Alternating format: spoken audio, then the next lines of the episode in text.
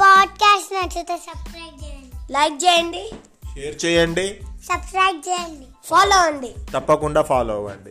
Hello పిల్లలు ఈరోజు నేను చెప్పబోయే కథ పేరేంటంటే కలిసి ఉంటే కలదు సుఖం.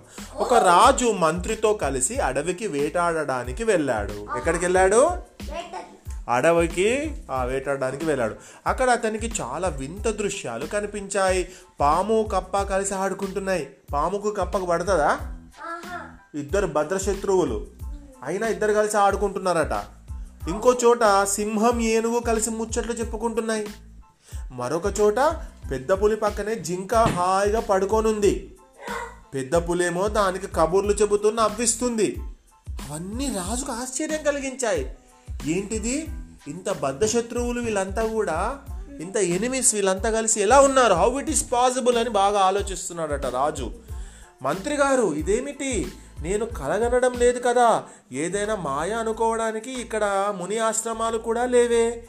ఇలా జాతి వైరం మరచి ఇవన్నీ ఇలా ప్రవర్తించడం ఏమిటి? అని ప్రశ్నించాడు.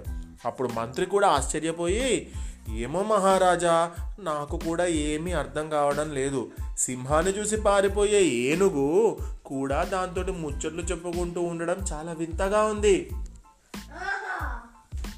నాకు ఆశ్చర్యంగా ఉంది. దీని మర్మం మునీశ్వరులు ఎవరికైనా తెలిసి ఉంటుంది. అంతవరకు మీరు వేట మానడమే ఉత్తమమని సూచించాడు.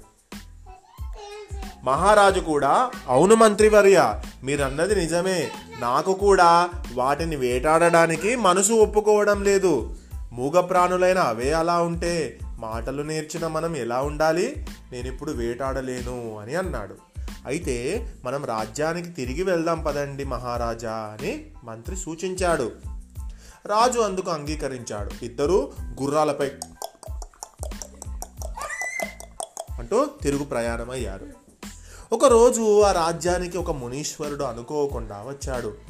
అప్పుడు రాజు ఆయనకు ఆతిథ్యం ఇచ్చి మునీశ్వర నేను వేటాడడానికి ఒక అడవికి వెళితే అక్కడ జంతువులతో పాటు అన్ని ప్రాణులు కూడా ఎంతో ఫ్రెండ్లీగా కలిసిమెలిసి ఉంటున్నాయి.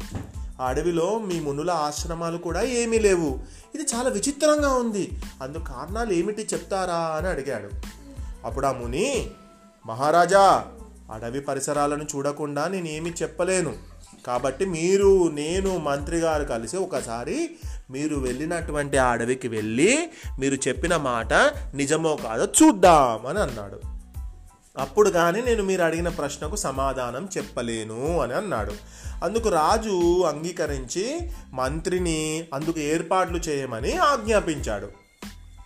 వారు ముగ్గురు ఒక రథంపై అడవికి బయలుదేరారు. వారికి ఇంతలో ముందు కనబడిన దృశ్యాలే మళ్ళీ కనిపించాయి.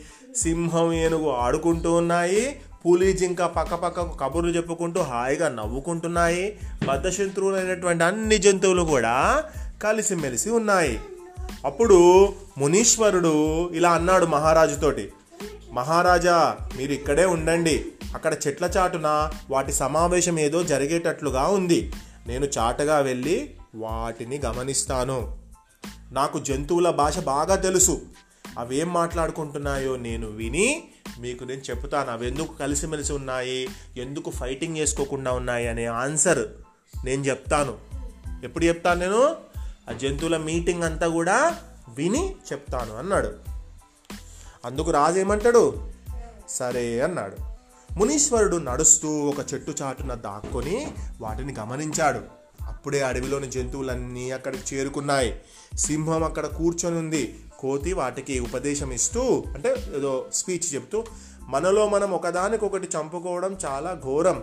అందుకే నేను మిమ్మల్ని కలిసి ఉండమని చెప్పాను. కొద్ది రోజుల్లోనే ఈ సంగతి తెలిసి రాజు కూడా వేటాడడం మానేస్తాడు. అప్పుడు మన ప్రాణభయం మనకు ప్రాణభయం ఉండదు. మనం ఆహారం కోసం ఇతర మార్గాలు అన్వేషించాలి. ఒక ప్రాణిని చంపితే దాన్ని తిరిగి బ్రతికించే శక్తి మనకుందా?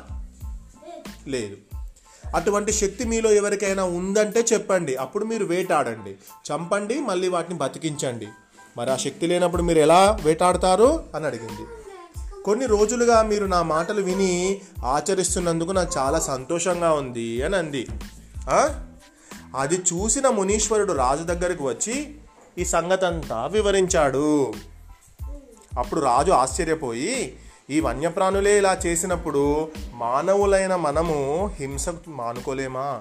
ఇక మీదట నేను కూడా వేటాడి పాపం మూట కట్టుకోలేను.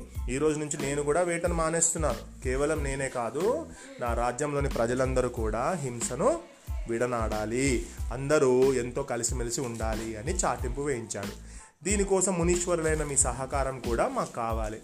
మీ వంటి వారు ఎన్నో మంచి మంచి విషయాలు ప్రజలకు చెప్తే వాళ్ళు వింటారు. రాజుగా నేను కూడా ఆజ్ఞనిస్తున్నాను. ఎవరు కూడా జంతువులను చంపవద్దు అని చెప్పి అని చెప్పాడు. రాజాజ్ఞ కాబట్టి ప్రజలు కూడా ఖచ్చితంగా పాటించారు. ఇంతటి చక్కటి కథను రాసిన వారు చిన్న రామకృష్ణయ్య గారు.